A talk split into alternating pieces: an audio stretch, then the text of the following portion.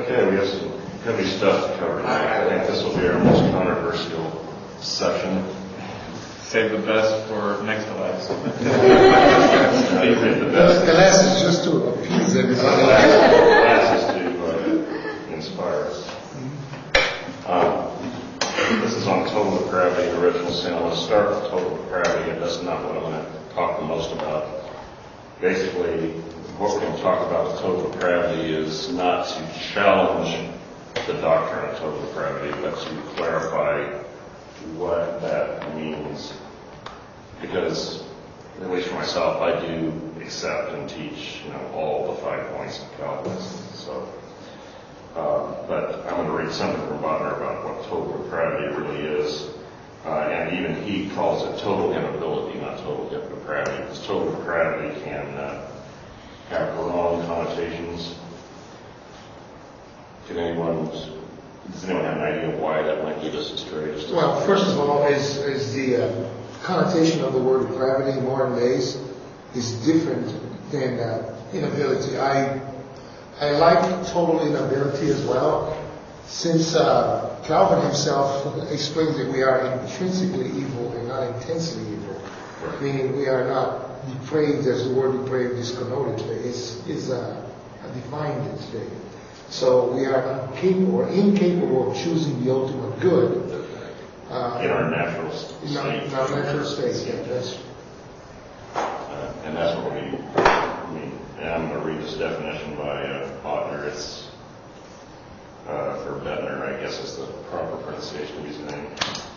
This doctrine of total inability, which declares that men are dead in sin, does not mean that all men are equally bad, nor that any man is as bad as he could be, nor that anyone is entirely destitute of virtue, although I personally think there probably are those that are entirely destitute of virtue nor that human nature is evil in itself. In other words, the problem is not humanity. God, you know, humanity is what God purposes to redeem. So when we talk about uh, to err is human, not to err is not human. To err is the flesh. that is a phrase that was invented by the Catholic Church, by the way, it's where is human. Not that man's spirit is inactive. Of course, it's active at all times. And much less does it mean that the body is dead. What it does mean is that since the fall, of course, we, we're going to discuss that, man rests under the curse of sin, that he is actuated by wrong principles, that he is wholly unable to love God or to do anything meriting salvation. His corruption is extensive, but not necessarily intensive.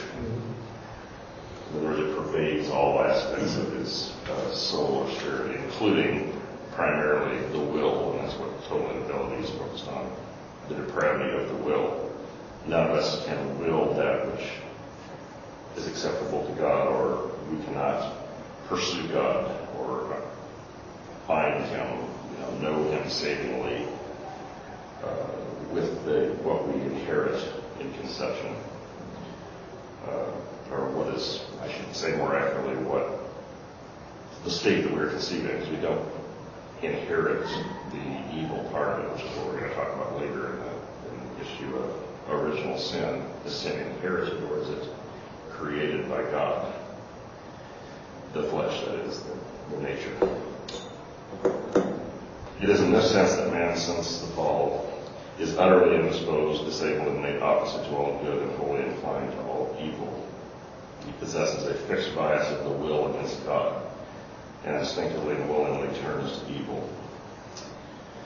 So that's, uh, I just wanted to clarify total depravity, because, and the two doctrines are often spoken of as if they're one. Total depravity and original sin as if they're the same doctrine. And we're going to see tonight they're not the same doctrine at all. They're different doctrines, and actually one of them, that is original sin as it is historically understood and defined, I'm going to challenge whether that is biblical.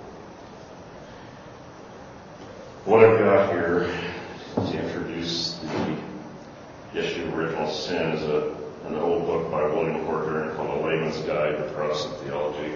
It's a Lutheran who wrote it. It has very interesting things to say about where the doctrine of original sin came from and what it is. And I think it's critical that we understand these facts. So it, it will require a little listening to get through this, but I think be worth knowing. The great father of orthodoxy for Western thought was Augustine. Mhm. Got to understand that. Mhm. Okay. He is a Catholic saint, and yet the Protestant Reformation leaned more heavily upon him than upon any other pre-Reformation thinker. We've already mentioned his contribution to the doctrine of the Trinity. Augustine was one of those rare mental geniuses who occur once in a thousand years. Now, I'm not going to, we can debate that.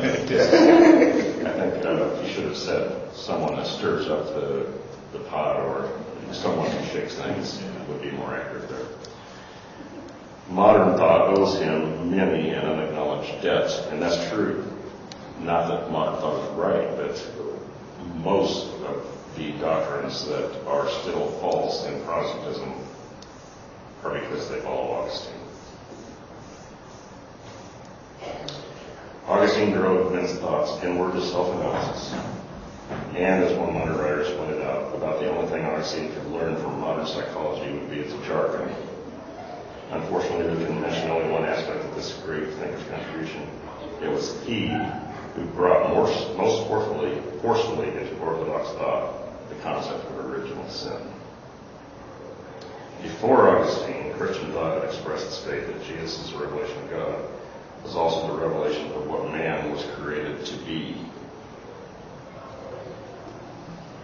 So, I'm going to skip a little bit here and move on to some more points that he makes about what Augustine's doctrine was. Um, but if this is the case, something seems to have gone wrong. Well, it's not something that seems to have gone wrong. Scripture tells us what has gone wrong. Man with his pettiness, his vindictiveness, his ceaseless crimes, both those of commission and omission, is far from having in him the spirit that was in Jesus. To this, orthodoxy had said that man had fallen. And of course, this fall is really what I'm challenging here, because I don't think that man fell from a state of perfection where he was just like Christ. That's what that's suggesting.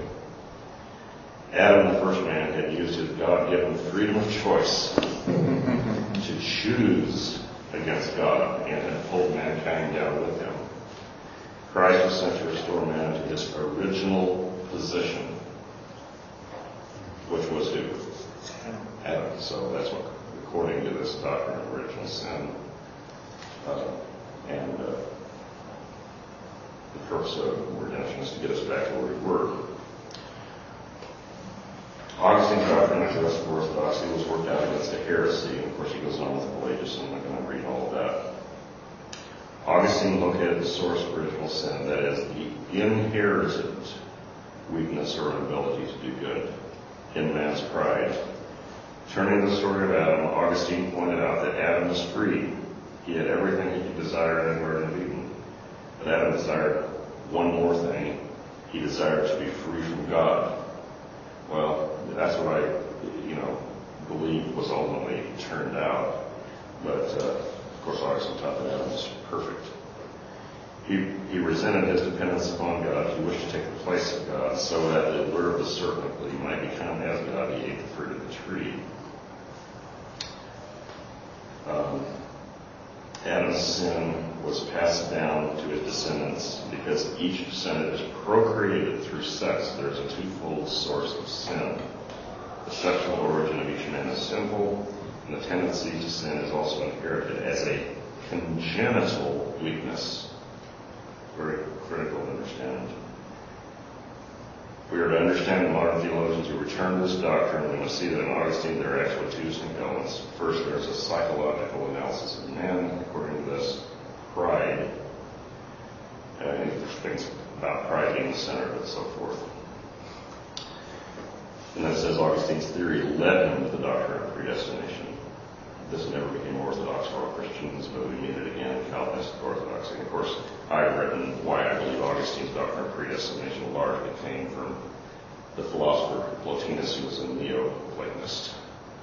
and who taught predestination in contrast to the philosophy of Plato. But it was not biblical predestination, it was a hybrid form of belief in predestination. He still taught God created everything perfect, God is not the author of sin, God does not create anything evil. Uh, but that's, this somehow arose without explanation in the, cre- you know, in the creation. Um, so I read in creating it, and the description here that Adam uh, desired to be free from God. You know, Augustine denies that until a certain point in time. He doesn't believe that's what the naked and not ashamed expression referred to. So, and then he goes on and explains how Calvin and Luther followed all this. They adopted all this thought into their own systems of theology. Um, basically every aspect of it. When the Reformation occurred, the Reformers did not, for the most part, question any of these doctrines or orthodoxy that we have been tracing. Luther returned to the doctrine of salvation by grace, emphasizing it in a way which it had not been emphasized since Paul. And he found the ultimate authority in the Bible as, as it was interpreted by the Holy Spirit working within a man's heart. And of course, it brings up the priests of all believers and all the you know, advances of the Reformation. But when it comes to these other doctrines, specifically the doctrine of original sin, they follow Augustine in entirety. Here's another point about a different doctrine that we need to understand as a background to this. Does anyone know what the classical doctrine of atonement was? For a thousand years. It's sometimes called the patristic view or the, and, and Gus accepted the same view. This is the view that uh, payment was to Satan? That's right. Okay. And it goes along with what we were just talking about because so the so-called classical doctrine of atonement was accepted for more than a thousand years. He's talking about prior to Anselm, of course. According to this, Satan had gained the souls of men because they had sinned. But God made a bargain with Satan. He would give Satan the soul of Jesus, even though Satan did not deserve him. If Satan would release the souls of men who accepted Jesus, you, you know, where is this? Satan agreed, thinking that Jesus was only a good man. So God had negotiated all this with him. This part of that uh, covenant in eternity, right? Well, you know, well, this would have been, I guess, before the cross or something. When he received Jesus, he found that he could not hold him, for he was the Son of God. So Satan ended up with neither the souls of those who accepted Christ nor Christ himself. So God tricked the devil into taking all the souls away from him, and he paid the ransom to him. It's pretty random today, yeah, you know, it's still popular. Yeah, so, you know, that's, that's the back, some of the background we're going to discuss here. Um, So the question is, what is the biblical doctrine in contrast to all this? Well, we've already discussed the biblical doctrine of atonement quite a bit this weekend. Um, as far as who the ransom is owed to, God determines to owe it to himself. The uh, very important, unnoticed by many part of the scripture of Abraham is that Abraham almost prophesies or he makes a declaration, makes a statement that is very important when he tells uh, uh, his son, when his son said, well, I see everything here, but where's the land? And Abraham says, God shall provide a land for himself. Right. So since the early stages of the story of redemption, it was always to satisfy God. So, Satan has nothing to do with the atonement. nothing at all. no part in it, no role in it. Uh, he opposed God through, Except he was a tool to bring about the crucifixion. uh, and God used, the, he played his part in all the events that brought about, you know, the crucifixion and everything. But as far as uh, God, you know, negotiating with the devil or, you know, playing tricks with him in games or anything like that. None of that's in the Bible whatsoever. Uh, and I'm sure that the devil does not understand the atonement, nor does he understand it today. And Paul, Paul Paul actually declares that. Paul declares that, you know, the devils do not understand the truth. They know parts of it, snippets of it, some of the language of it. Uh, they know there's one God. Uh, they don't know the gospel and what it truly is. It consists of because to know it is to love it. Well, even in, in uh, Ephesians, it, it even speaks of it, even the good angels, uh, God's declared manifold wisdom of the Right. the crucifixion to them. And uh, that is a wisdom that he has determined to communicate only to the elect. And of course, the angels, the, the angels learned, they did not know it, and uh, and they cannot experience it in the same way as the elect because they never experience sin and deliverance from it through the atonement. And the question is, where did this doctrine originate that uh, sin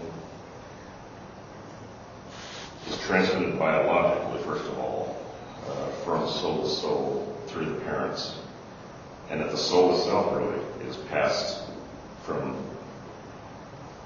parent to child, that God, you know, that, that eternal souls are created by biological souls, which is what this doctrine who is the originator of that belief?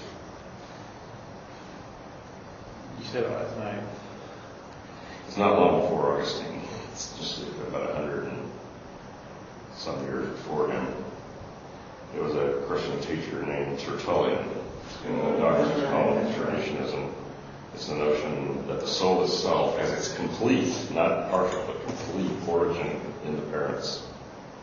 Um, so, as parents, any of us who are uh, parents or parents or have been parents, uh, we have the power to create an everlasting soul in all aspects of it through our physical bodies.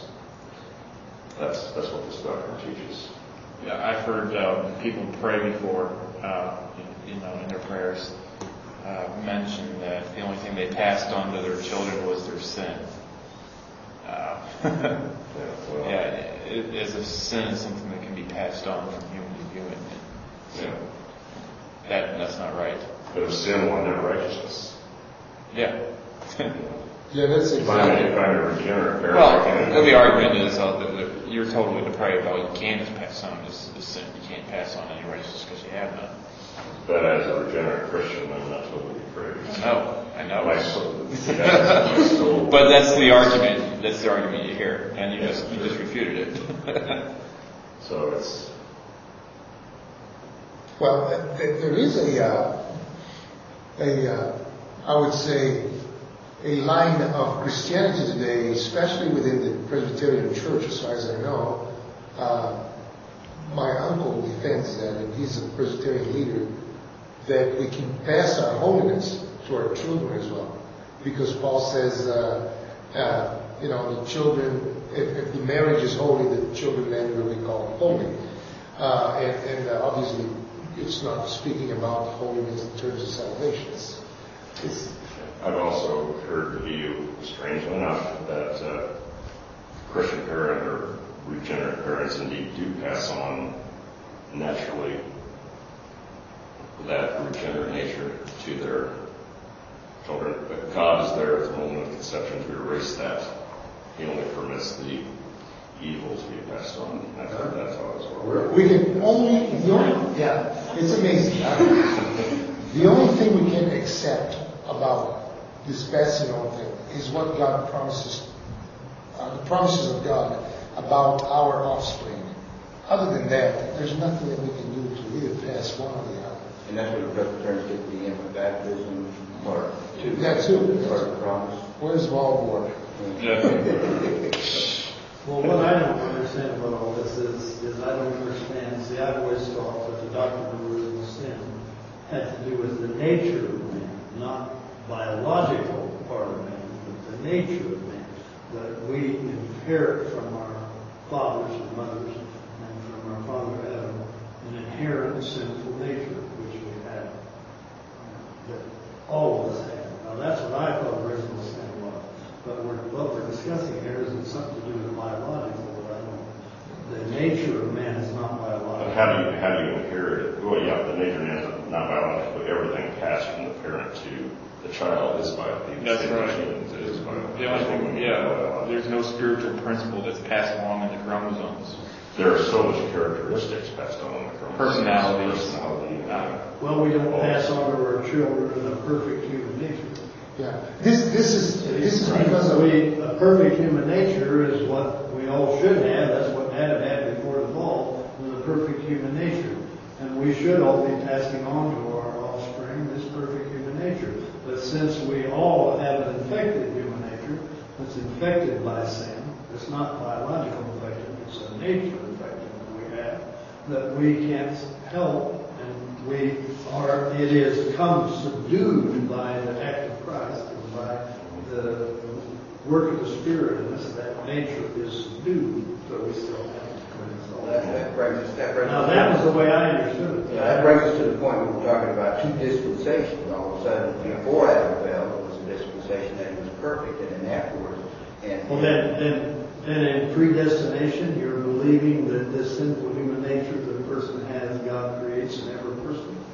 Yeah, that's, Yeah. that's what we're gonna go to. yeah, and, and, and all, all that is perhaps, And we're gonna see that that was the ancient teaching. Yeah. Teaching of, but perhaps all that is because of uh, the over, uh, uh, sometimes deliberate misinterpretation of what David declares about himself. I was conceived in sin, and in sin born me my mother, or my mother gave birth to me.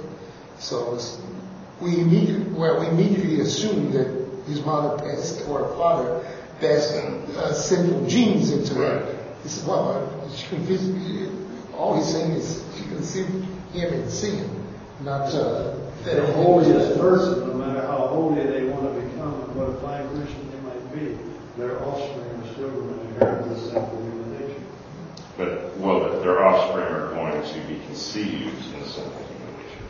Yeah, the word inherit is what we're, well, there's no question that all their offspring will be conceived in iniquity and in total depravity as we have defined it. Um, the question is, where does the soul come from?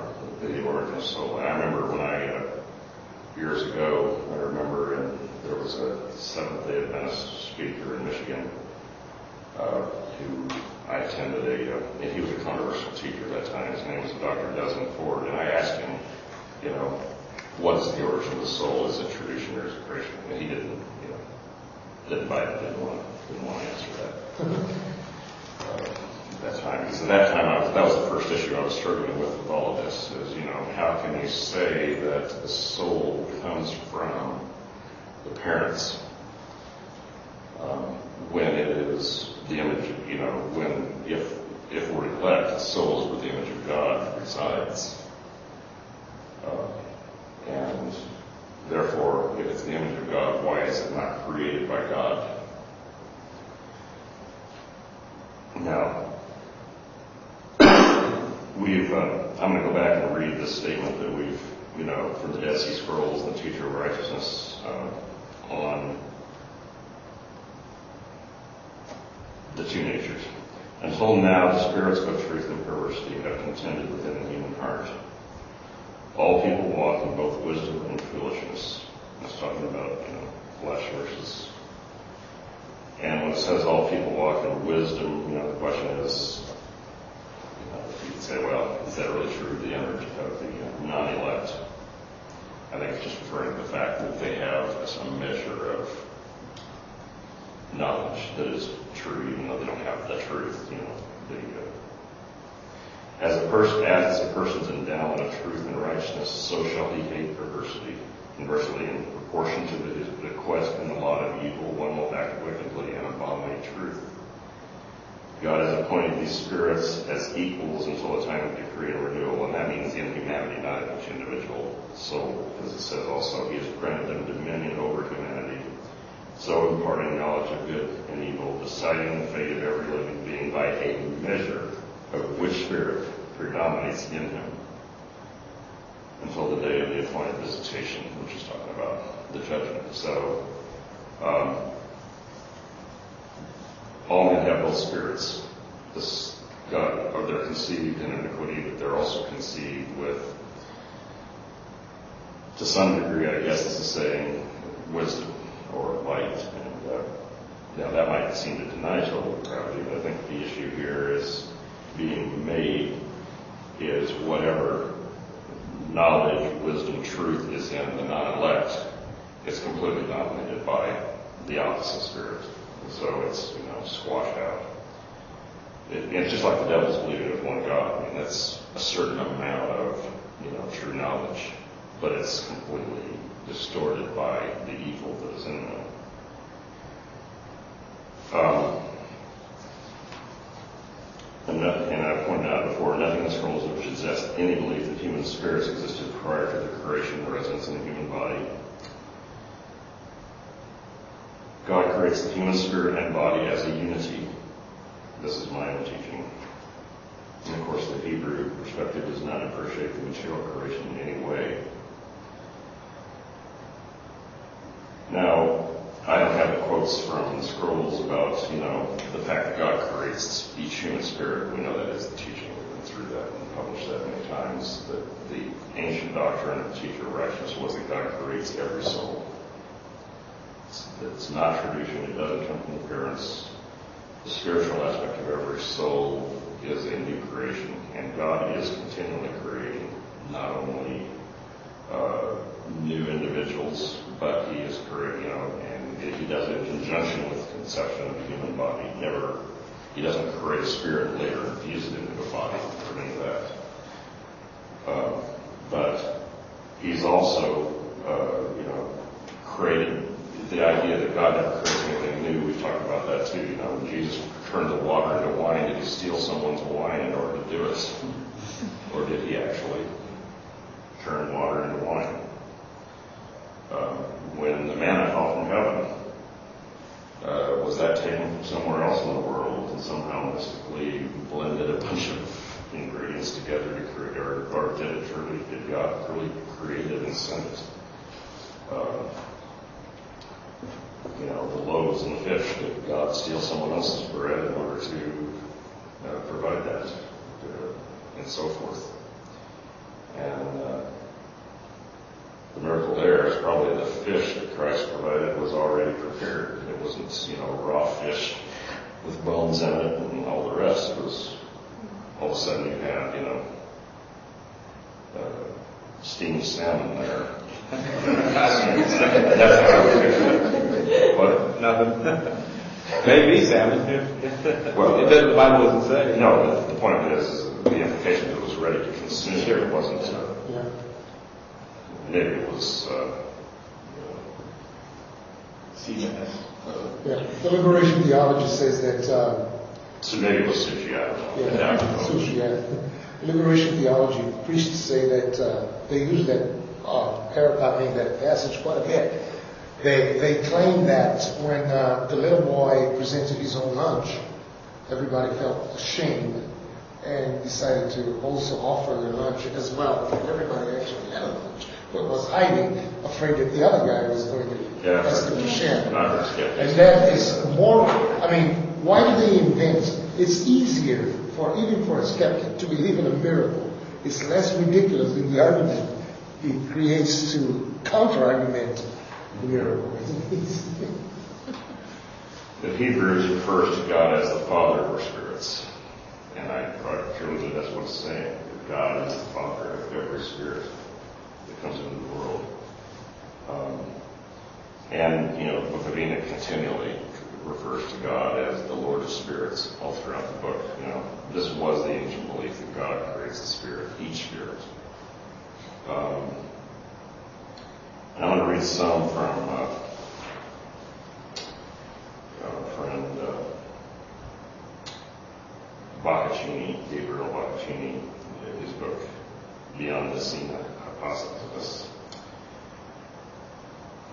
First of all, I'm going to read what he says about the teachings of, of the teacher of righteousness. And he calls them the sectarian doctrines of Qumran, but that's, you know, that's what this is. It says, while historic determinism was a widely accepted concept in Middle Judaism, it's talking about the Judaism before Christ, that's what Middle Judaism refers to, the last couple hundred years before Christ came on the scene. What is distinctive in the sectarian doctrines of Qumran are the implications of cosmic dualism on the individual level.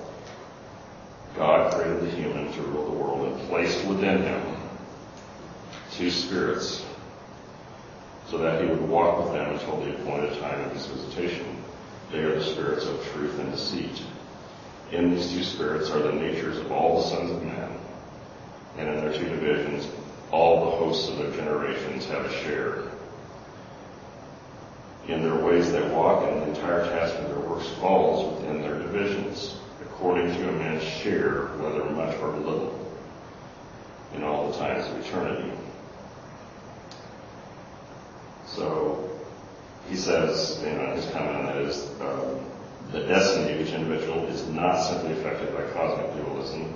It entirely depends on it. It is God's dualistic creation, and by that he means God creates a soul with both spirits. Right, it's not God and the devil. Right, it's not God and the devil, it's God who's creating both. Right. And it's, you know, the, the devil creates nothing. You know. Uh, in fact, God created the devil as he is in the view of, uh, you know, the ancients. We looked at that too and examined those quotations.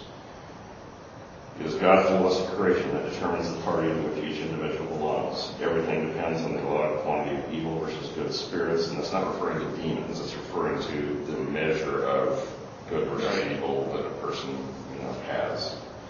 The individual having no control whatsoever on God's decision. Now, we go to this contrary document of Judaism, the Testaments of the Twelve Patriarchs, that was written in the same time period that we have had all along. This is not part of the Dead Sea Scrolls, but now we know what this doctrine was opposing, and this is the more common teaching believed by the Pharisees and other, and, you know, the uh, and Philo and so many other uh, Judaistic philosophers. It says the distance of the anthropology of the Testaments. Uh, talking about this Testaments the Twelve Patriarchs, this work from the Qumran doctrine of the spirits could not be greater. In the Testaments, God is not the source of both the good and evil spirits. The presence of evil spirits is against both God and humankind. Not only is the internal struggle of deviation from the original plan of creation, in other words, uh, God created only good, and, uh, and of course, therefore, you have to say Adam was perfect as created by God. But also, God has not preordained the outcome. The number of good and evil spirits is the same in each individual, which guarantees humans fairness in the struggle and gives the last word over to human responsibility. It is the conscience of the mind that ultimately makes the difference in this theology. And of course, they also have read this work. It's definitely the devil that creates the evil that's in man. Because they didn't believe in Tertullian's doctrine. The doctrine of traducianism did not exist in this era. This is what we need to understand. No one believes sin was passed on through genes like people believe today. They believe that the spiritual reality of sin came from Belial, the devil, and they did not even try and explain this side of the uh, controversy, Belial's origin, where the devil came from. It's almost like he's, you know, co-eternal with God. It's, and we refer to that as Manichaean dualism, the idea that good and evil are two entirely separate eternal principles from the past that are opposed to one another. God has nothing to do with, God only creates the good. And that the evil is uh, created by somebody else, in this case Belial, and then later the Gnostic uh, that uh, disturbed the early uh, believers. Uh, Marcion, you know, attributed to a different god named. Uh, why am I saying it right now? Uh, the Demiurge.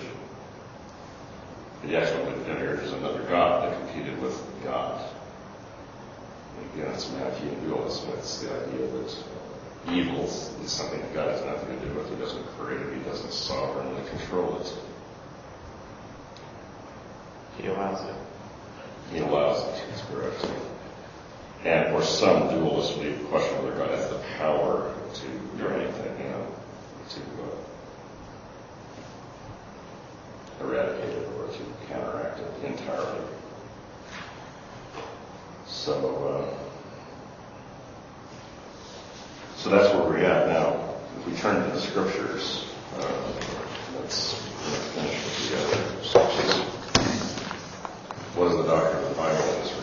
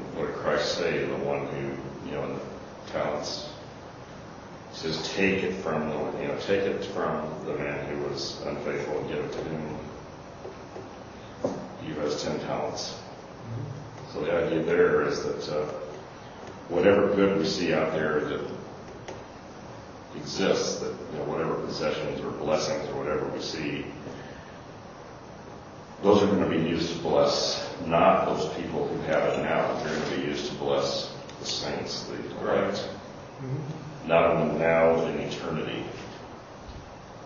So this is Cyrus, he's telling, he's going to give the uh, treasures of darkness, which will be Babylon, the treasures of Babylon. Well, yeah, in this case, yes. Um, And of course, that didn't occur fully at that point in history, as far as, you know, they were delivered from Babylon, that they weren't given, uh, well, I imagine they did take some uh, treasures from there back.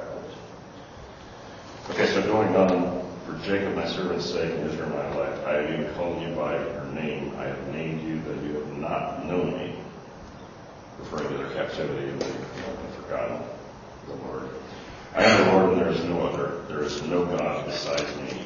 I will turn to you though you have not known me, says it again. And that's a promise not only, yeah. It's amazing. Praise the Lord. Can I say hallelujah? Amen. That they may know that the rising of the sun to setting there is none besides me. I am the Lord and there is no other. I form the light and create darkness. I make peace and create what? Evil. See, calamity, what? Calamity. Ra. Ra's what it is. Okay. I, the Lord, do all these things. Another place where Ra is used often is Amos 3, verse Six. 6. Amos three, verse six. It's, it, Ra is a Hebrew, Genesis 6, 5 is, you know, one that Gordon Clark uses. It's where the word is used also. Uh,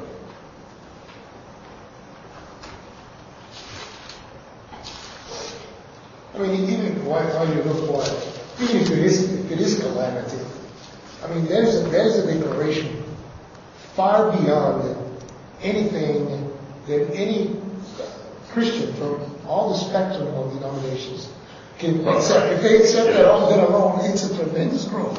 Yeah, you get your point there. Or it's growth. That's right. Even George Bush says that the tsunami was not created by God. That's right. So now That's right, they're it's not, it's not river. But calamity, calamity not wrong, it's just complete. This is Yeah, incomplete, This the word meaning all things dark belonging to the kingdom of darkness, Yeah. which is what the word refers to. It refers to moral wickedness, it refers to physical wickedness. Right. And we know Physical why. evil, you know, things that occur in, you know, nature or, you know, when destruction by armies, it refers to all those type of, you And we know why uh, God is capable of giving the uh, treasures of darkness because it says, I created you created. That's. That's the whole point. Yeah. That's why I wanted to emphasize that earlier, because he created both the light and darkness, those kingdoms. And I have the Dead Sea Scrolls Bible at home, and it even says that that's the, in there, that, you know, the interpretation of this, that's what that means, that both the light and darkness are indeed kingdoms. Is there a reason that it's translated by forming the light and create darkness? Does it basically mean the same thing, or is there a reason why the... Uh, formalized for kind of a reference back to Okay. Genesis one, you know, the, Yeah. the, uh, you know, it says let, let there be light. Right.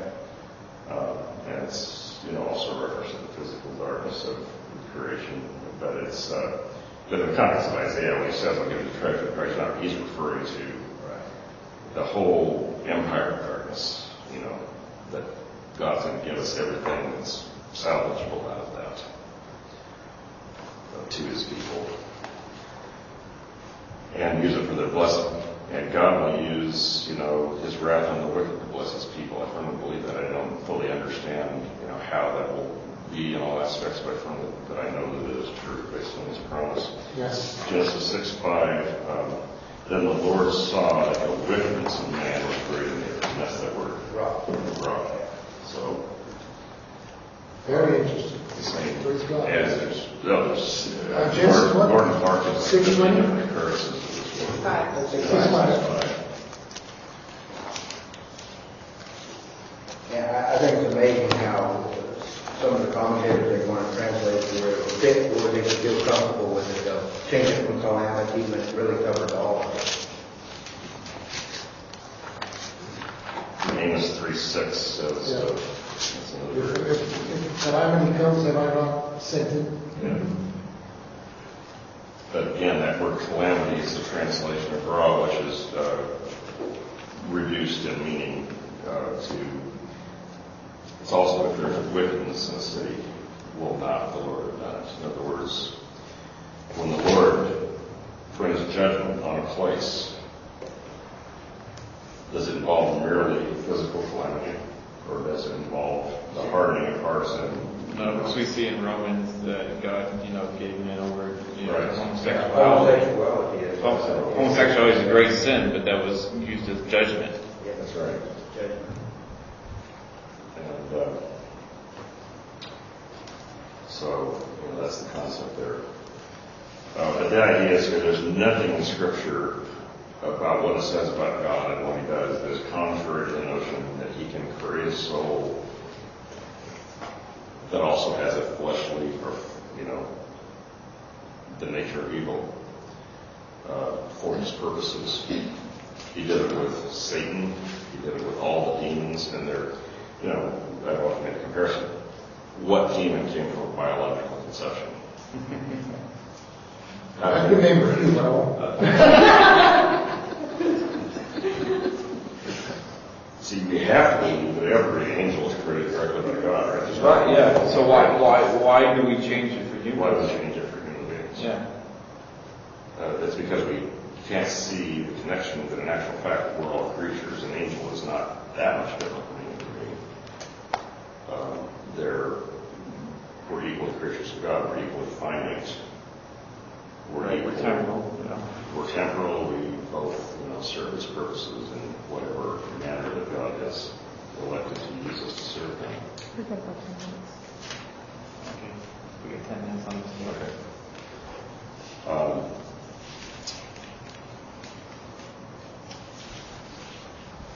Does anyone want to bring up any other scriptures at this point in time on the issue of God's sovereignty you know, over evil and so forth? Or do we want to move on and deal with objections? See, you've got a about the doctrines at the beginning. Is that, yeah, yeah, that's trying to put it together here. Oh, you're actually taking notes. Yes. Okay.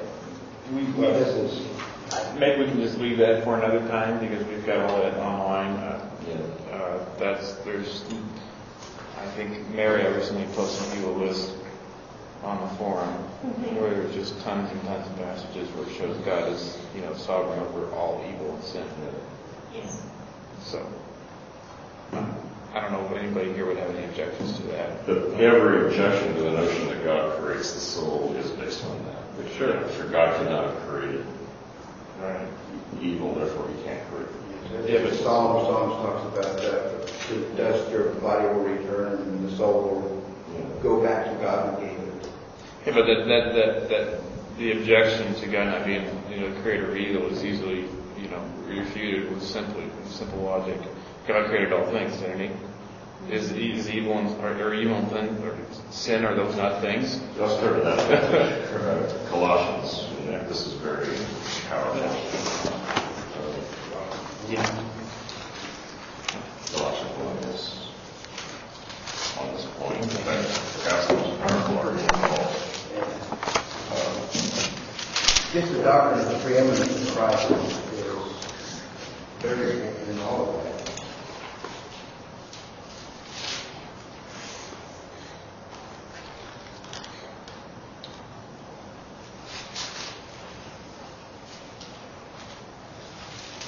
Sixteen. Yes.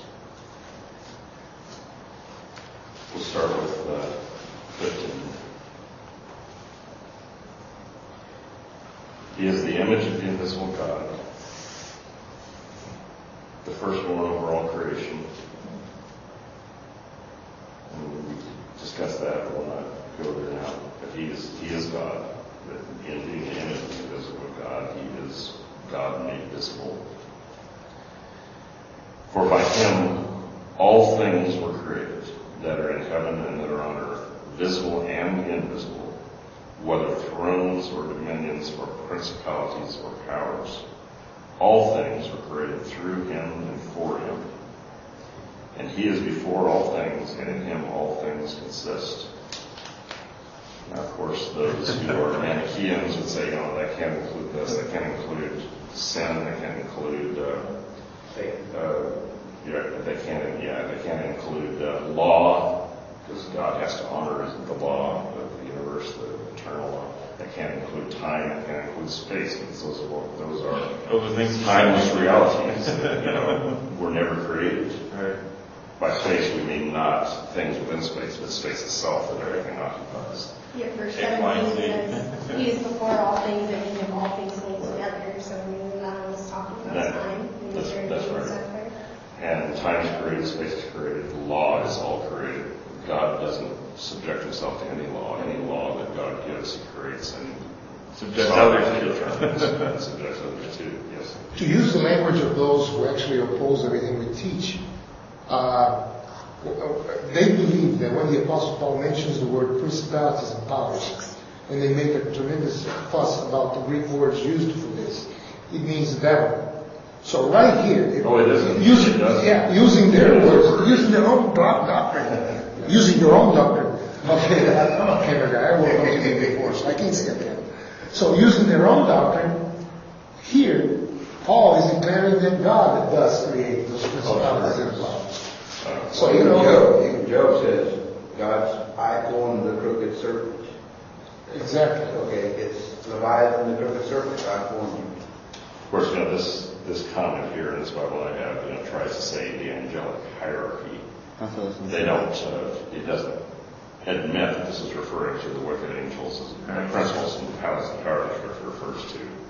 They're trying to make, They're trying to say that, you know, he only, it's only the, you know, the good. Um, But, but that. I just don't understand why Paul would emphasize all things. You'd think he'd be afraid people would get a misconception if, if, if he was trying to drive that point. Not only that, I, I repeat my point. I, I- you were absolutely right. And I don't, by the same token, I don't know why Paul would insist in using the same language that he uses especially in Ephesians when he talks about principalities and powers, as directly referring to the wicked. The wicked power, sure, it's, it's the same thing. He's saying that those powers exist as ordained by God. Yeah. And he's claiming it's not only the good, it's the wicked. Yeah. And of course, we know about, you know, how those powers are controlled because we saw in the story where uh, the Lord decides to send a deception, a lying spirit in the Old Testament. And uh, the demons come to him and say, we want to be these lying spirits because that is their nature. And the Lord says, yeah, go be a lying spirit. Tell them this lie. Exactly. And, and it says, God shall send a strong delusion. And who decided what that delusion should be? You know, we talked about that last night. The delusion of Islam. Who decided what the content of that deception was going to be long before it ever existed? He's the decider of all things The decider of all And who be things. created into that delusion. Right. Souls will. And how many have been deluded by that? It's been a very strong delusion, yeah. It's been a very strong delusion. Long Perhaps runs. the strongest. Long, long. I mean, that's- Okay, we just want to Okay, go right well, there. Take a break. Okay, before we get into the implications of what we've just been discussing, I want to, I, there's another scripture here, and I think this is significant. Number 16, starting in verse 20. Numbers. Number 16, starting in verse 20. It's when God was angry with, you know, the camp of Israel for their rebellion against Moses and Aaron. Says, And the Lord spoke to Moses and Aaron, saying, Separate yourselves from among this congregation, that I may consume them in a moment. Then they fell on their faces and said, O God, the God of the spirits of all flesh, shall one man sin and you be angry with all the congregation? Again, we think, what is the real implication of that type of confession about who God is and the fact that what does he even mean the expression of God of the spirits of all flesh in this context? Notice just say the God of all flesh or the God of all peoples or the God of, what does it take, the God of the spirits of all flesh?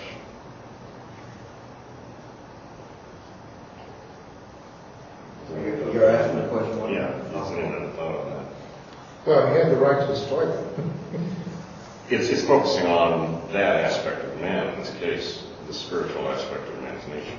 And uh, that's what's at stake here in the event that's ensuing. But I, I think, the, again, that's an expression that uh, is a biblical one and that it is referring to God as the creator of all spirits. Now, let's look at the implications of the doctrine. Let's start with, again, uh, the non-elect angels because, and we'll start, of course, with Satan himself. The first question that we need to answer is, does the Bible teach fallen angels? Is there such a thing? Well, not all. Not fallen angels, No, no. non-elect angels, Right. but not fallen angels. They didn't fall from any state of glory or perfection. There's nothing in Scripture to indicate that, that such an event ever occurred. Uh, God created the principalities and powers, yes, but He created them to serve His purposes in their dominions as they are, and He created them as they are, uh, with whatever wicked intentions and purposes that they have. And Christ says the same thing about the devil himself, and we know what that scripture is. Eight, uh, 44, Liar from the beginning. right?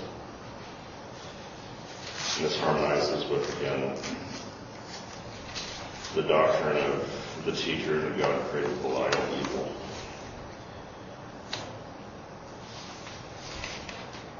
It says,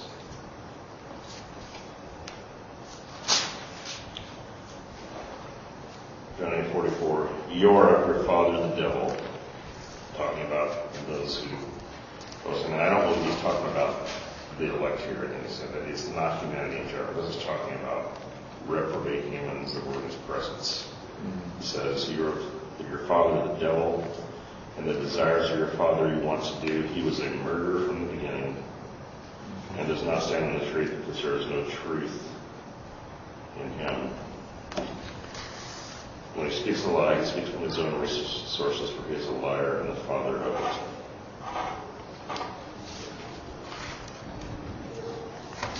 What chapter is that? John 8, verse 44. And I think it says pretty much the same thing in First John. That's the origin of Satan right there. Right. The beginning, from the beginning. Yeah. And uh, that's all that Satan was created as this trick. That God's purpose for Satan is to be the trickster, the deceiver. That's his, his purpose for him, no other purpose. Uh, the and that's and the other demons are no different. Mean, God, they're all the same, created for the same to be just with different dimensions, serving different roles, but all for that same type of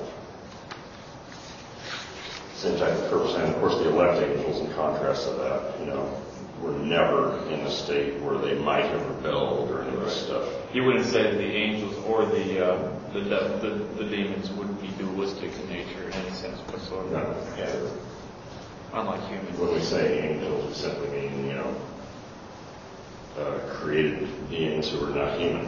We don't, that's really all I can say about the nature of angels. I don't know beyond that all about what they are and what they look like and They have what no they biology, yeah. They have no human biology. Now, when one of his, one of his uh, purposes for being created, he- in Job 41, uh, 33, he was made king of the children of Christ. Is that referring specifically to? The? Leviathan or the crooked serpent, yeah. The Satan. Okay. Yeah. Right. Must be a lovely sight to see a crooked semicircle. Yeah. I thought they were offering. Uh, I thought they were offering. I've never seen a straight one. And when we talk about the children of, of the devil, which Christ refers here to the reprobates as, you know, their father is the devil. What does that tell us? You know, when we think of uh, these expression fellow human beings, can we act, honestly look out in the world and see there are non-elect humans out there, or these sons of the devil? or the seed of the serpent. They're the seed of the serpent, exactly what the Bible is referring to. So, uh, we tend to think, oh, well, I can't possibly. First of all, we hate the devil? Right. Does God hate the devil? Yeah. According to the Bible. God hates all workers in iniquity, right? Um, and, uh, of course, I think that it's referring to the non-elect and not to the sins of God's people. You know, people. But, um, workers of iniquity refers to those who We're not seen as workers of iniquity anyway, Right, we're not we seen- have covering it in Christ. Yeah, the covering of Christ, we're not seen as workers in iniquity. Um, and David said, what does David say about non-elect men and how he uh, relates to them? Let's look at that, Psalms 139. I've had that psalm prayed against me. Yeah. Yeah. That was the Carpenter who did that. Right, verse 19 of Psalm 139. This is after the other verses that we've read in this chapter earlier.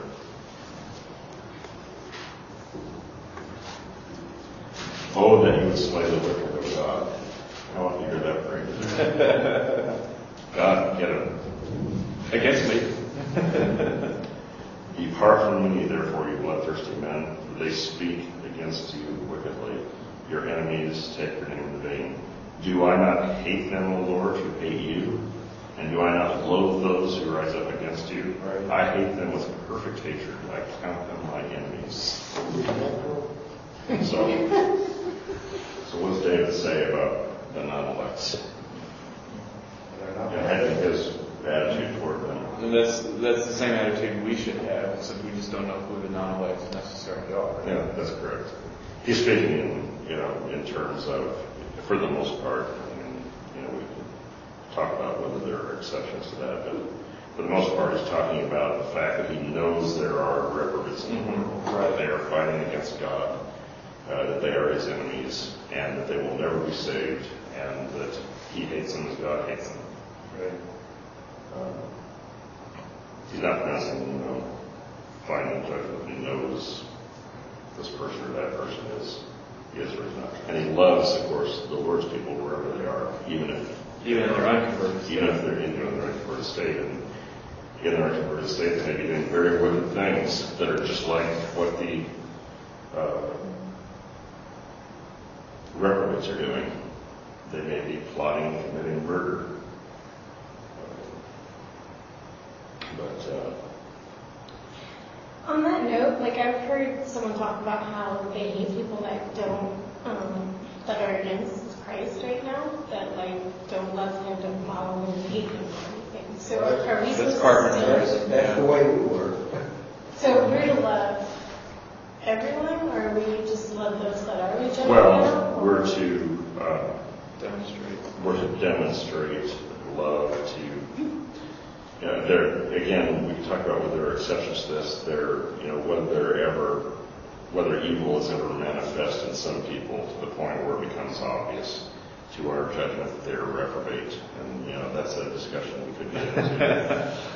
Well, I have my own opinions, but Um, but generally speaking, you know, a person who today is, So it's in general terms, we hate the reprobate, but Yeah, we we don't necessarily know who the That's reprobate right. is. So even if they're not professing Christ right now, we can't really say. we no, hate them. because someone not professing Christ right now may be professing Christ, you know, In ten years from now or something.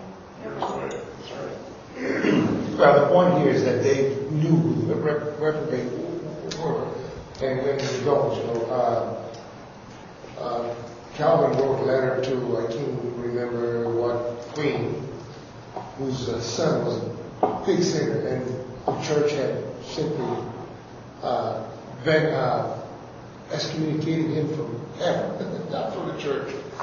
And uh, she asks why don't we treat everybody that way and only her son. And if I can remember, you know, I have the book at home, the letters of Calvin. He wrote a letter saying to her, that's one of the things he said, you know, that's where I took the word, the term, we don't have an electrometer or electrometer. Yes. Uh, he said uh, there's no uh, perceivable to our human eyes mark of election or reprobation. So, But in the end, in the judgment, you know, looking forward to that, in the judgment, will we have any sympathy for Satan? And When all is revealed, no. Will we have any sympathy for the reprobate? When all is revealed. No, because God programmed it only to worship Him at that time. You know, it's not going to be something after us. We'll, we'll see them as he sees them. We'll see them as he sees them finally, you know, and fully. And we will not have sympathy for the fact that they are his Finally, enemies. finally, everybody will agree with me. Um, so moving on now, from, we've, we've talked a little bit about the non-elect angels and whether there was such a thing as a fall of angels, and we don't believe there are. We believe there are principalities and powers that God creates and puts them in place as they are. Um, and the scriptures often used to cite the doctrine of bondage, of course, Isaiah 14, Ezekiel 28, um, Lucifer and uh, and the king of Tyre, of course, Lucifer is simply a a title representing what the king of Babylon was in his nature and his rebellion. Isaiah 14 is only dealing with king Babylon, and it's nobody else. It's, you know, uh, Ezekiel 28 is only talking about the king of Tyre, mentions nobody else, and the judgment that will come upon him. Both are pronunciations of the judgment that's going to come on those kings. But there is an analogy in Ezekiel 28, which could lead us to our next subject, and that's Adam. There is an analogy to Adam, even though not to the devil at all.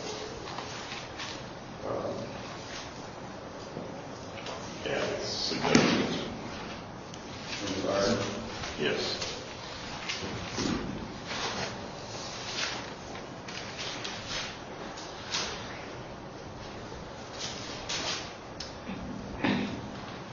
Um, Ezekiel 11, He starts out by uh, saying in verse uh, 2, Man, say to the prince of Tyre, thus says the Lord God, because your heart is lifted up, and you say, I am a God.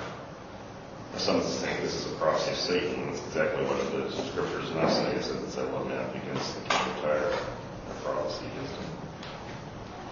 I sit in the seat of gods in the midst of the seas. Yet you are a man and not a god, though you set your heart as the heart of a god. Behold, you are wiser than Daniel, and there is no secret that can be hidden from you. With your wisdom and understanding, you gained riches for yourself, and gathered gold and silver into your treasuries. By your great wisdom and trade, you increased your riches, and your heart is lifted up because of your riches, and so forth. Uh, but this isn't talking about a specific historical figure, a person that God is testifying against. So then we get into the lamentation, starting in verse uh, 11, against him. Moreover, the word of the Lord came to me, saying, Son of man, take up a lamentation for the king of Tyre, and say it to him, Thus says the Lord God, You are the seal of perfection, full of wisdom and perfect in beauty. You were in Eden, the garden of God. Every precious stone was your covering. The sardius, topaz, and diamond, beryl, onyx, and jasper. Sapphire, turquoise, and emerald with gold. The workmanship of your timbrels and pipes was prepared for you on the day you were created. You were the anointed cherub who covers. I established you. You were on the holy mountain of God. You walked back and forth in the midst of the fiery stones. You were now that's of course talk, it's some event this is referring to. We don't know exactly what it is, but some covenantal type uh, sealing that took place in this king's past.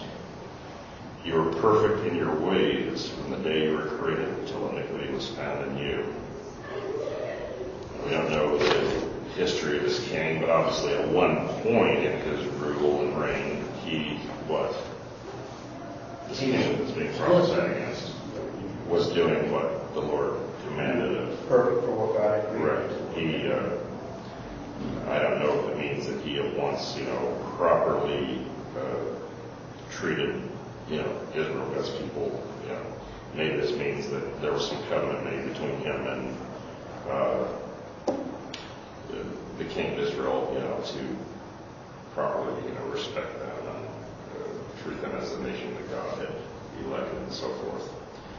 But anyway, obviously what it's saying is this king, from the standpoint of human rulers, and what God expects uh, and commands, you know, those that rule in high places to do, this king was on the right track at one point in his life. And it compares that to, uh, you know, Adam's place in the garden. Is that, is that, you're, you're only relating that because it's, it's talking about Eden. Eden, right. Because Eden's also used uh, for Jerusalem throughout the scriptures. Yes, it does. Uh, but it also, he calls it the garden of God. I think the idea is that, and of course, Jerusalem is also, you know, parallel, parallel with Eden. The idea, though, is he was in a paradise or a, and maybe it does mean he was actually in physical Jerusalem. You could be right on that at one point. And I think that maybe yet he was in Jerusalem and made some kind of covenant with uh, the king, one of the kings of Israel. Then, the- then the Jerusalem Bible, and depending on what translation you read, says he was covered by the anointed cherub. Okay, in other words, not that he was the anointed cherub, Yeah, he was covered by the anointed Right. cherub, whatever that means. whatever it means. And we don't know what the every one of these expressions Right. means. Um, and when it says you're on the holy mountain of God, again, it's probably reference to Jerusalem. So the point of it is, is when God established this king, he was established in perfection. He was, he operated according to God's commanded uh, ways of him. And uh, in that sense was parallel, I'm saying, to Adam. Uh, Adam, you know, was placed in a garden paradise and prior to his rebellion, act of rebellion, he was perfect as far as his relational dealings with uh, God and his wife and all the rule things that he was commanded to rule over. Yeah. So, um, but what does that tell us about Adam's, the state of his soul, as opposed to his relationships and the purpose that he served? You know, this king, when it says, you are the seal of perfection, full of wisdom and perfect in beauty, and uh, you're perfect in your way, in your ways from the day you were created until iniquity is found in you. Does that mean that this king had no sin, had no uh, wickedness in his nature? Of course not. Outwardly perfect. Yeah, now we're perfectionists. He was fulfilling kingship, uh, Yeah. And, you know, that's, I think, I think it's relevant to the story Found of would be another word for revealed. That's right. Now, there's, go ahead. I was saying, it says that you are a man and not God, so. Right. I mean, he's, That right he's there not. God, you know, Right. if he's God, he would be perfect, but he's not, so. Now, the, moving on then to, know, the story of Adam himself, and uh, of course we know, we may not have too much time to get into Romans 5 tonight, which is, you know, the, what has historically been used as the basis for the doctrine of original sin is Romans 5. And that's somewhat of a separate study to go through Paul's use of uh, Adam and Christ and what that represents. But uh, we do know there, at least say that, that Adam is the representative of the elect in their sin. Um, and as he sinned, so all the elect before their conversion sin. In fact, there's a first point, I believe, in their experience where they commit a specific act of rebellion against God. You know, they, they're conceived in iniquity, but then there's that first point where a situation arises and you know, there's a definite act of rebellion, just like happened to Adam. Uh, we don't remember where that was because we don't remember our, you know, early childhood, but at some point it did occur. Uh, merits, will challenge that. I, I personally believe that that's true. Uh, It's either, you know, the first lie that we calculated and told, you know, knowing that it was wrong to do so, you know, we imagine a lot of different things that might have been. Those are the things that are not imputed to us as of the elect. As the elect not imputed to us, but we experience them. Right. As Adam experienced them, we experience Exactly. them. And the only thing that, as being represented by Adam, federal headship, is we are separated from God spiritually until our nature changes, right? Or, or lifestyle. In other words, we're spiritually dead. Right, exactly. The difference between us and is we're not put in a situation like this king Right. was or Adam was, where we're put in a perfect, you know, world of paradise uh, from the beginning. Most of us aren't. Uh, but, we're, but again, we're talking about our nature, how we're conceived, and you know what the similarity is there. And I would submit that Scripture is saying that it's all similar. It's not. There's not a conflict between Adam and the rest of the elect. There's a parallel contrary to the doctrine of original sin, which has there's a contrast. It's that doctrine teaches that Adam was created perfect without any impulses to sin. So the federal headship of the reprobate would be the, the serpent. In our teaching, yes, but uh, in the other teaching, Adam is the federal head of all because he was created perfect, and uh, supposedly if, if he had stayed perfect and perfectly obeyed, uh, we would all be perfect. We don't go to heaven. And uh, then there's this if question, you know, well, If are the fact of the matter is, is that God purposed sin to enter the world. Right. There was no, you know, if question is, if you, you know, if he would have obeyed perfectly, he would have satisfied some covenant of works, and therefore he would have achieved salvation for all of us, and that's what We the, can't, yeah, we can't ask that question because Scripture doesn't ask that. Well, there's no justification period in the words of the law anyway, so That's if right. he would have obeyed, he's not justified. But in Romans 5, you know, Adam is parallel to those whom he wrote. It talks about mankind, but, you know, we can go into the reasons why I believe that Adam represents the elect and not the reprobate. Uh, just Christ, the parallel to Adam in Romans 5, represents the elect and not the reprobate. And in 1 Corinthians 15 and in uh, another passage that uh, where it says, uh, God has consigned all to disobedience that he might have mercy on all. Right, it's Romans 11, right? Mhm. Well, that all that he's consigned to disobedience that he might have mercy on, who is that all? In Christ. That's the elect, that's not the reprobate. Um, I just want to get into common mercy, which is obviously false. So, right. yeah. The mercy in that context is salvation. Right. Yeah. The question that's, the- you know, that's part of the crown. That's in chapter 11, part of the crowning argument of Paul about election. Um, So, the point of it though is, and there is no doctrine of a separate Adam or perfect Adam or anything in the ancient writings or the Hebrew scriptures. I don't believe. I think when it talks about man and the nature he's created with, it's talking about Adam as well as Adam means mankind, and we're all created the same as he is. We're talking about the elect.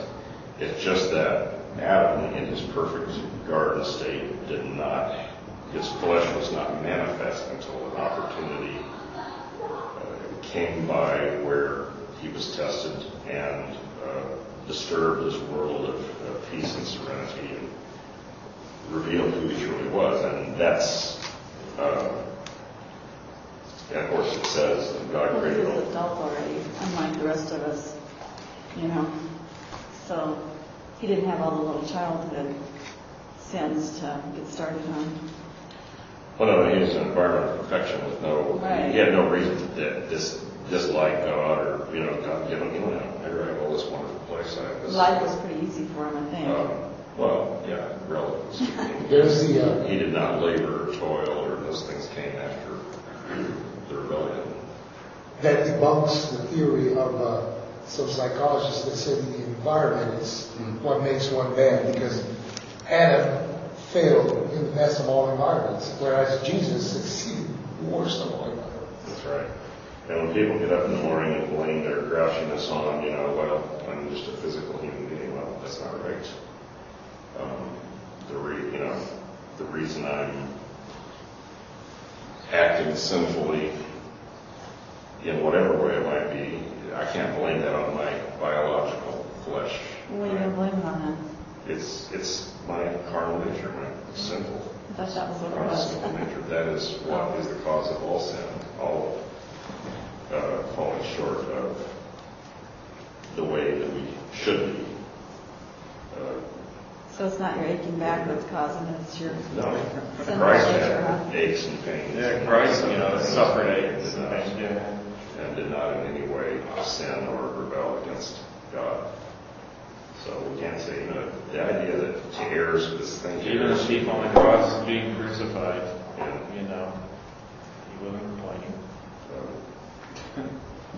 Even as Christ was being, you know, flogged by the Romans, you know, in no way did he sin, you know, and that's a, a punishment I don't think one of us, most of us want to think about how awful that would be.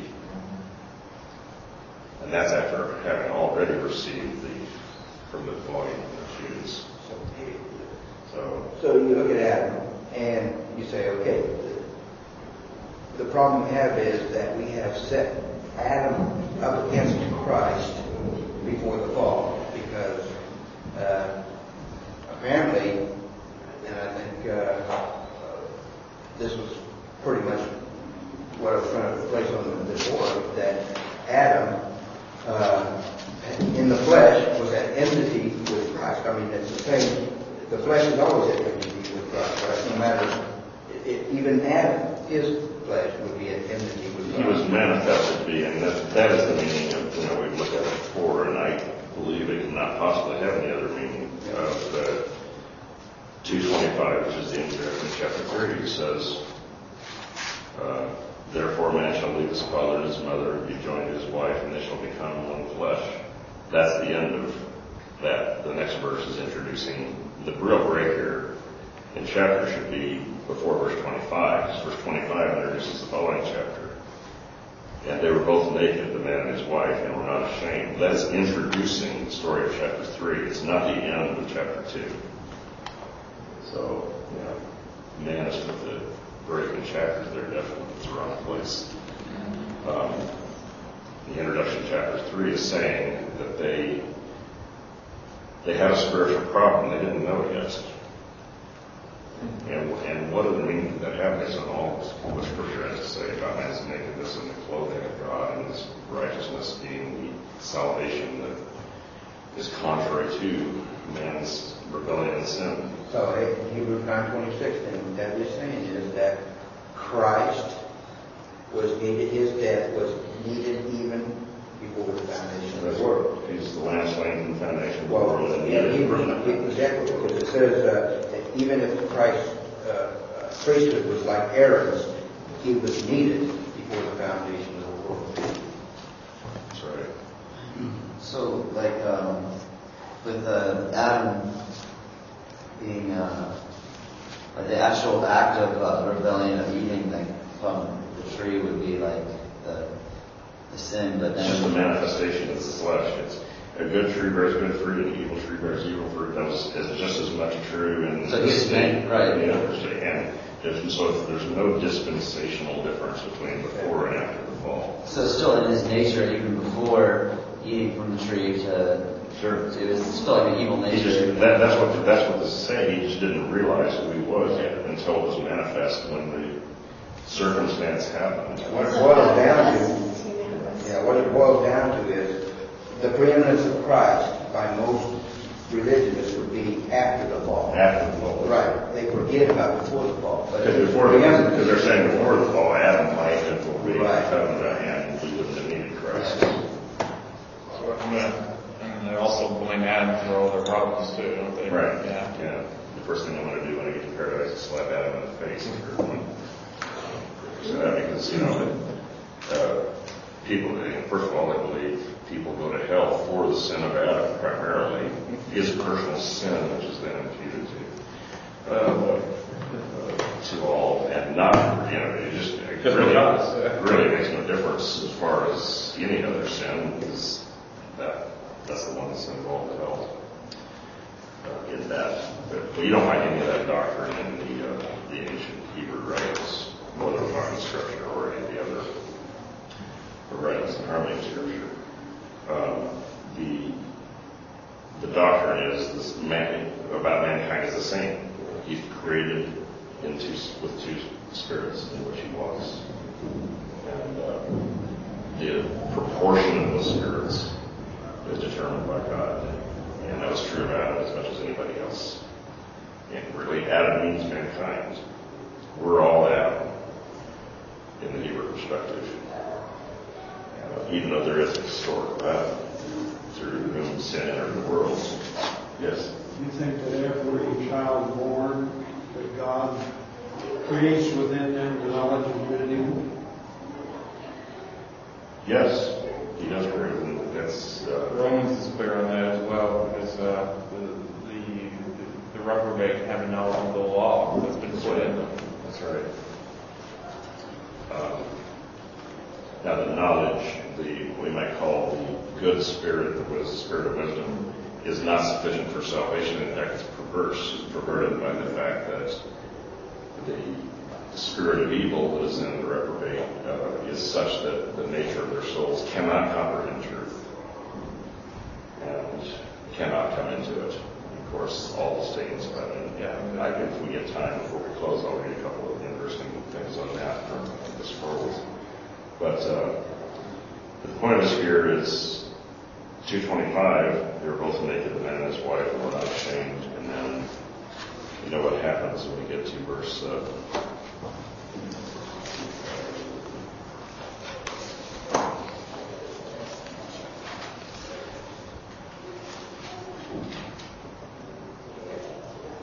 seven. Then the eyes of both of them were opened, and they knew that they were naked. And they sewed fig leaves together and made themselves coverings. Again, man, man, as soon as he realizes his condition, does he do? He goes after false means to make himself acceptable to God? And tries to cover himself with physical uh, leaves in order to uh, somehow shield his spiritual nakedness, which is what this is really about, um, from God. As we see, because God later covers them. And that's right. Takes away that covering, makes it a real covering. But the idea here is they actually felt that they actually felt that they would be more acceptable and could stand before God with these leaves on than if they if they didn't have them. And that's that's how man is deceived. Uh, he thinks he can please God through his own efforts uh, when he realizes that he's in sin. And just to prove that more, you go down a couple more verses, it shows that after he clothed himself, then he heard the voice of the Lord as he was walking in the garden, he hid himself. And God, and, and basically, he's telling him he's hiding because he knows he's naked. So he's claiming to still be naked, and Yeah. he's trying to cover up Yeah. his sinful nature. Yeah, once they sense the Lord drawing near, they still uh, try and hide further. Yeah. They want more than leaves to hide them. They want bushes and whatever else that's to stand in the way. But, uh, so, and that, again, running from God and trying to hide, you know, how ridiculous is that? I've seen Just one beside that's running away. They should have read the Bible. You can go to hell and not escape the presence of God. That's right, and that's why I don't accept, you know, the idea of hell being something away from God's presence, you know, is all, that's, that's not in the Bible. Um, It's just funny because all my life I've been taught, you know, that like Adam was perfect, you know, and then he fell, and he sinned because, you know, that's just because he disobeyed, you know, and it's just, it makes more sense thinking that, you know, well, Adam wasn't God, so it's not like he can really be created perfect, you know, and holy and stuff, and so it's like he was created with a sinful nature, and it's like God predestined this all to happen, you know, it's like he used a serpent, he created a serpent to just, you know, to, uh, showed out of his sinful nature. You know, it's like he said, his eyes were open to his sinful nature. It's always there. It's just God predestined a certain time in that apple for it to be opened. And that's right. yeah, it's just um, it's kind of interesting. And then I believe after that comes his regeneration. Uh, you know, when God promises. So put, uh, the Seed. animal seed on it for that.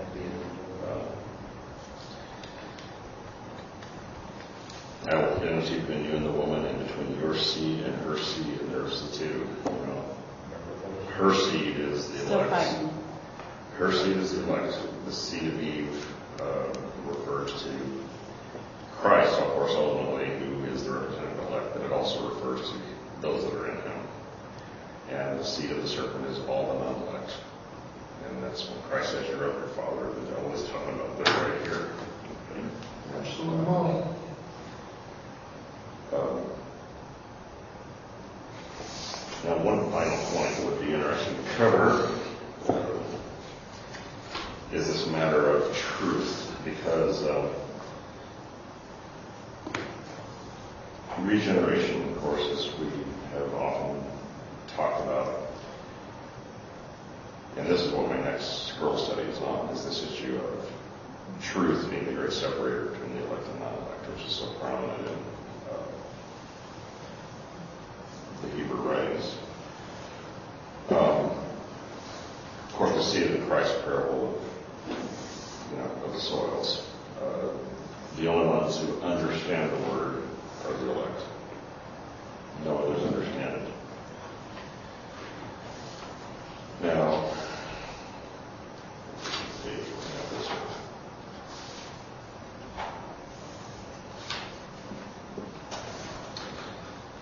Okay, this is a very. Now we know what Christ said about that. He said, Unto you it is given, disciples, but also it's referring to all of his elect, is given to know the mystery of the kingdom of God, but unto them that are without, all these things are done in parables. Why? So they might easily, you know, parables are so simple, they, they make the teaching so clear. Is that what Christ is saying? No. That seeing things see and not perceive. They do see there's, there's a certain amount of truth they get out of it. They don't perceive its real depth.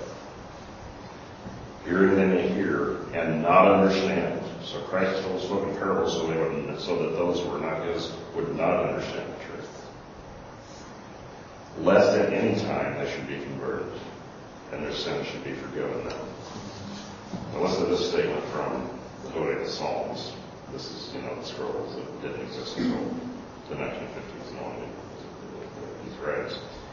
The shoot of holiness grows up into a, this is wonderful. The shoot of holiness grows up into a planting of truth, hidden and unesteemed. And because it is not known, its secret is sealed up. But you, O God, you protect its fruit with the mystery of powerful warriors, Holy Spirits, and the whirling flame of fire, so that none may come to the fountain of life, nor with eternal trees drink the waters of holiness, nor make his fruit flourish with the plant of the heavens. Namely, the one that he sees has not recognized, and considering has not believed in the spring of life. I mean, that's, you know, clear. It's the same thing Christ is saying, that the truth is hidden from you. So he's the tree of life. That's right. And uh, this goes on to say that uh, all the people shall know your truth and all nations your glory. So on the one hand, they, you know, truth is completely hidden from them. Yet on the other hand, you know, they come to know it in one sense.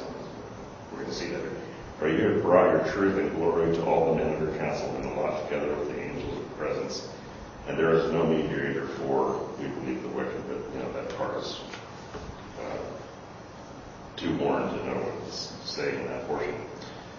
They, the elect, will return at your glorious word, and they shall be your princes in the eternal lot. Your people blossoms and flower forever to raise up a shoot to be the branches of an eternal planting.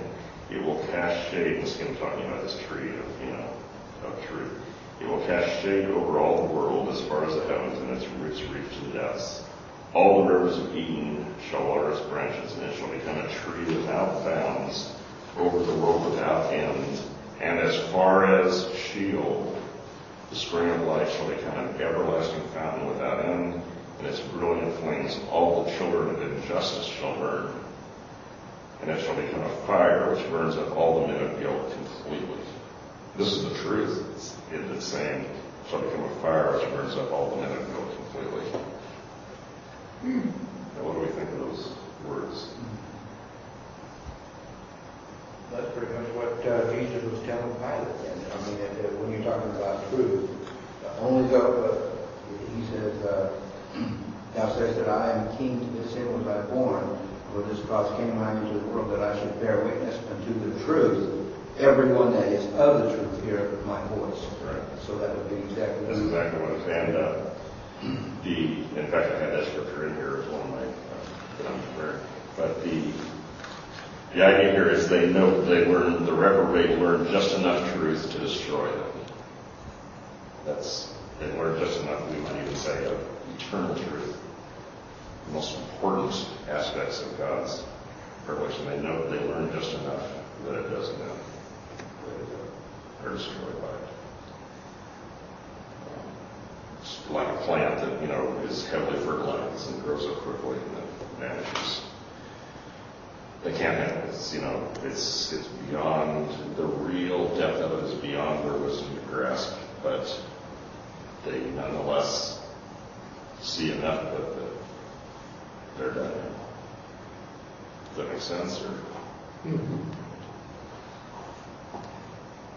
And it's God's, you know, so God, so God does not hide everything from the non-elect. Otherwise, there'd be no judgment, there'd be no, no basis for guilt.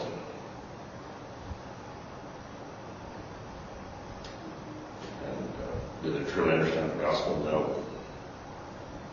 Uh, Do they know that the language of the gospel is scary to them? Yes. It's interesting that you're saying this because, uh, uh, without getting into much detail, we just had a posting for somebody saying God is not deceptive. Uh, they would uh, allow a certain book to be there, you know. And uh, I thought to myself when I read that something that is related to what you're saying here, which is to inform the guilty the reason for his guilt is not being deceptive, is being just. And the reason why God reveals certain things to the non-elect is not as in a deceptive way, and, and he hides other things, is not a, deceptive way to, uh, it's not, it's not, a, it's not deception, that's what I want to say. It is actually justice. He is, he's, he's like the officer arresting somebody, villainizing a person, and then telling him you're, you are being arrested for murder or something. It's like informing the person the reason for his guilt. So it's justice, not deception. And the portion of the gospel that the reprobates understand, they know they hate it. But the reason they hate it is they don't really understand. That's the, that's the uh, seeming tension there. And the analogy is still proper because uh, the uh, the criminal knows that his crime is wrong, but somehow he can get away from doing it because he thinks he can get away for doing it. And uh, Stay away with it the next time. yeah, that's right. So and, and uh, it's not deception from God to inform somebody of something that they probably already know, but uh, and hide other things. You know, I think I'm not expressing myself very well because the thoughts are still boiling in my mind, but in the rest of it is also. uh, I believe it's justice. That's that's the way God is. It's just. You know, uh, Paul says it's it's glory for one and corruption for the other. You know, the gospel speaking about the gospel. So so. Uh, but the gospel is the same for both. And does the Holy Spirit work in the non-elect? Yes, it does. It says that. That's right. Uh, he, otherwise, there'd be no sin against the Holy Spirit if he didn't work. Uh,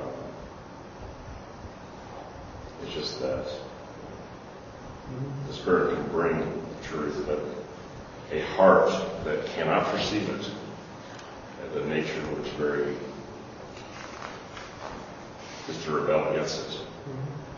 Um, So you- what you're saying Yeah, is understand the is that the spirit would work the same in, in the reprobate and the elect, but the heart's been changed to the elect. Yeah, it, it, actually, in one aspect the same, I wouldn't say the same, in, you know, also in one aspect the same, he brings certain propositions of truth to both. Yeah, and then, and then Jesus said that, uh, they were not, under- they they would see, but they were not perceiving. And if, if we, if we all agree that the word seeing in, in sometimes in ancient language means to know, they will know, they will not know that they. Well, time is into this, uh, Randy, any last words we have to vacate at this point? Uh, no last words except uh, tomorrow uh, Milt will be unleashing the secret weapon. So, Yeah. and,